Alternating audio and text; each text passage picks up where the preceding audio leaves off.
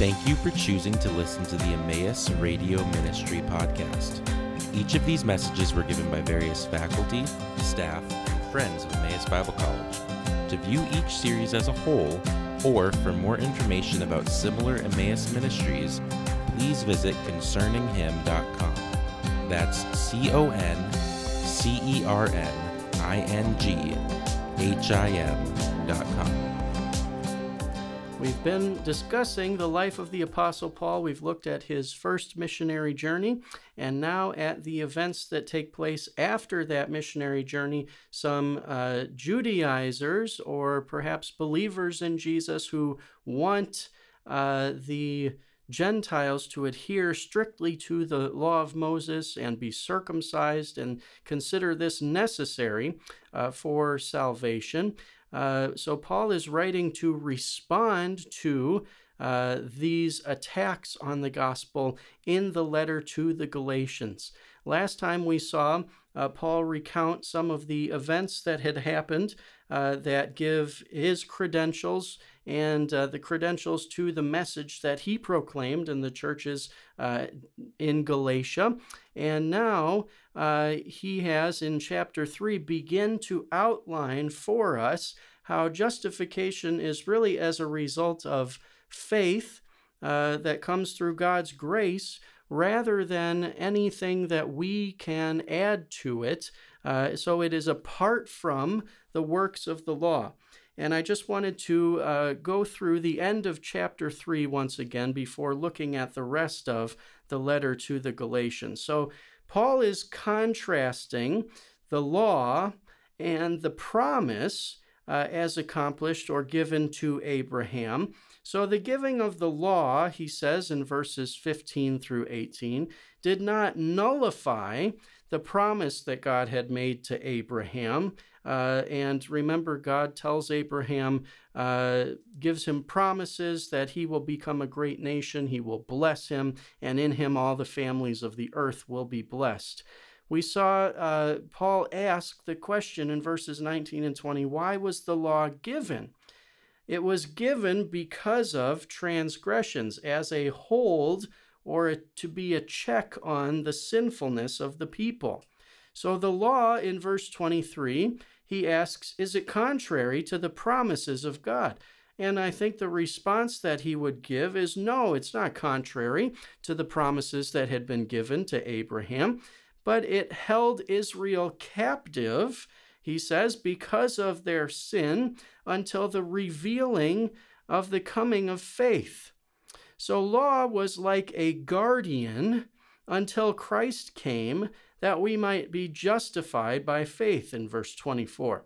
So now we are no longer held under the guardianship of the law, but under faith in Jesus Christ. Look at the end of this chapter in verses 28 and 29 uh, Galatians chapter 3 there is neither Jew nor Greek, there is neither slave nor free, there is no male and female, for you are all one in Christ Jesus. And if you are Christ's, then you are Abraham's offspring, heirs according to the promise. Those who have put their faith in the Lord Jesus Christ become heirs with Abraham of the promise that was made to him that through him all nations would be blessed. Ultimately, this has been accomplished in the sacrificial death of the Lord Jesus Christ and in his uh, provision of salvation to all the peoples of the world, all the peoples of the earth, everyone who believes in Jesus will be saved from their sins and justified in the eyes of God. Well, now in chapter 4, Paul continues on with this discussion of the blessings that we receive, and he talks about believers in Christ in verses 1 through 7 as sons and heirs.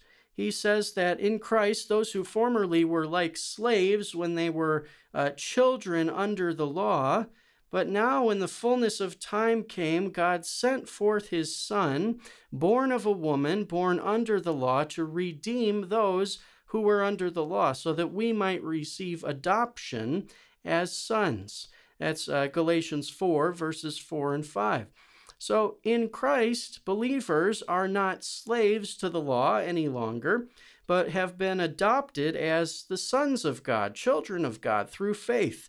And because we're children, we are heirs of God and heirs of the promises to Abraham. We're no longer slaves under the law, but now children. We're sons. We are uh, co heirs with Christ.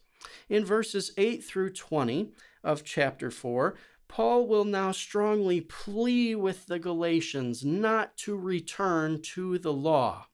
He exhorts them not to return to worship of things that are not gods, he says. They're not, uh, they're, they're not gods. They're not worthy to save. These are what he describes as celebrations of days and months, seasons, years, and I think he's referring to the Jewish sacrificial and ceremonial services. Uh, he tells us in verse 15 that he suffered some kind of bodily ailment when he was with them, but that did not prevent them from believing the message that was proclaimed. And in verse 15, uh, he actually will say there, uh, What then has become of your blessedness? For I testify to you that, if possible, you would have gouged out your eyes and given them to me. Perhaps there was something wrong with Paul's eyes or something that was bothering him while he went through these churches in Galatia. And in spite of this um, difficulty that he had, the gospel of Jesus went forth all the more boldly, uh, being proclaimed by Paul and by Barnabas, and many believed. Uh, he says that the Judaizers, in verse 17, want to take advantage of the Galatians. And so he is in anguish for them, as though in childbirth until Christ is formed in them again, he says, a reference to their continuing in the faith in which they had first believed. He wished to be present with them in person so that he could change his tone. You know, the tone of the letter to the Galatians is very sharp, uh, very harsh. He's calling them at times foolish Galatians. Who has bewitched you? Who has deceived you? Um, you know, there are some today who will attempt to, uh, although believers in Jesus Christ require uh, adherence to the Jewish ceremonial services, the observance of uh, the Sabbath day, um, the uh, Jewish festivals, perhaps even some who would advocate for circumcision. Paul says there's no need to do this. Uh, in Christ, we are freed from the law of Moses and what it was not powerful to do. The law was given to prevent Israel from sinning even more. It was a restraint on their sin, but it was not capable of saving them fully from their sin. What the law was powerless to do, now Jesus has done in his sacrificial death, and so it is through faith in Jesus Christ alone for salvation, uh, for which we are forgiven of our sins and given new life. Now, in verses 21 through 31 of chapter 4, Hagar and Sarah from back in the book of Genesis are pictures, Paul says, of law and of faith. Hagar pictures slavery to the law, and the son born to her was born according to the flesh. And so he compares Hagar and her uh, offspring with the law. Sarah uh, pictures freedom, and her son, born according to the promise, pictures freedom in the spirit. So the flesh Paul will say, does not inherit the promise, but the Spirit. And he uses this allegory of Hagar and her offspring, her son Ishmael, not inheriting the promise. Uh, because they are in, in his picture according to the law, but the free woman and her son are heirs of the promise. So those who trust Christ for salvation, Paul says, are like the children of the free woman to whom the promise was given, uh, no longer under the law, but uh, given the Spirit. We are under the Spirit. In chapter 5, Paul uh, will go on to say that now we have freedom that's been given to us in Christ. Verses 1 through 15, Paul instructs his audience to stand firm and not submit to the yoke of slavery again. That's the yoke of the law. They should not subject themselves to something that Christ has fulfilled and freed them from. So he says, neither circumcision nor uncircumcision counts for anything. But what really counts is faith working through love, as he says in chapter 5, verse 6.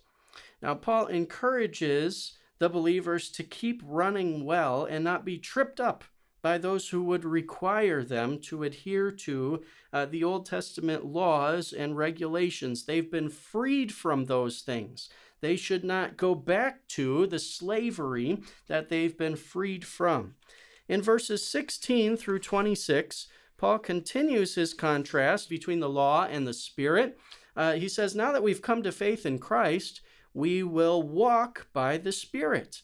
And in verses 19 through 21, uh, he is going to warn the Galatians against walking in the flesh. Uh, and there we see uh, some things that he mentions, like the works of the flesh are evident sexual immorality, impurity, sensuality, idolatry, sorcery, enmity, strife, jealousy, fits of anger, rivalries, dissensions, divisions, envy, drunkenness, orgies, and things like these. Uh, a long laundry list of uh, what it looks like when you walk by the flesh. In comparison, in verses 22 through 24, he reveals what a life lived in the Spirit looks like. The fruit of the Spirit is love, joy, peace, patience, kindness, goodness, faithfulness, gentleness, self control. Against such things, there is no law. And he says that those who belong to Christ have been crucified or have crucified the flesh and now need to walk by the Spirit. Again, this is very strong language. You do not need to subject yourself to the law of Moses, to circumcision, to adherence to what Christ has now freed you from. In Christ, through faith in Jesus Christ alone, comes salvation. Now that brings us down to chapter 6. And in chapter 6, in the first 10 verses, he's going to give some instructions for godly living.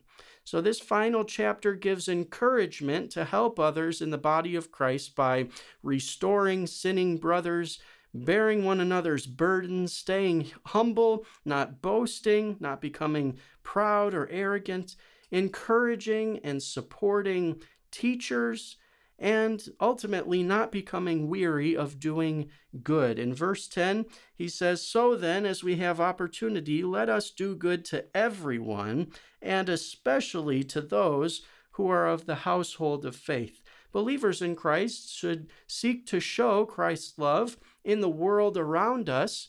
Uh, but particularly to those who are within the body of Christ, we should demonstrate love and unity with. In the final verses of, of the end of uh, Galatians, Galatians 6, verses 11 through 18, Paul writes this final section, he says, in his own hand. Perhaps he used a secretary and uh, dictated uh, the language of this uh, letter to them. Uh, these secretaries were typically called an amanuensis in the ancient world and they wrote down uh, the rest of the letter, uh, listening to it recited or, or spoken out by Paul. He brings out the main point of the letter once again. Gentiles do not need to be circumcised and keep the law to be saved. The only thing we should boast in is the cross of Jesus Christ. Verse 15, he says, Neither circumcision counts for anything nor uncircumcision, but a new creation. Verse 17 is very instructive. He says, The marks on his body uh, testify to his genuine faith in Jesus Christ and position as an apostle of Jesus Christ. He shows them once again look, I was literally stoned for you. That's how much I care. Don't turn away from the gospel that you've received. Thank you for listening to the Emmaus Radio Ministry podcast. This ministry is possible because of the generous contributions from our partners around the world. For more information about partnering with us, please visit emmaus.edu slash partner.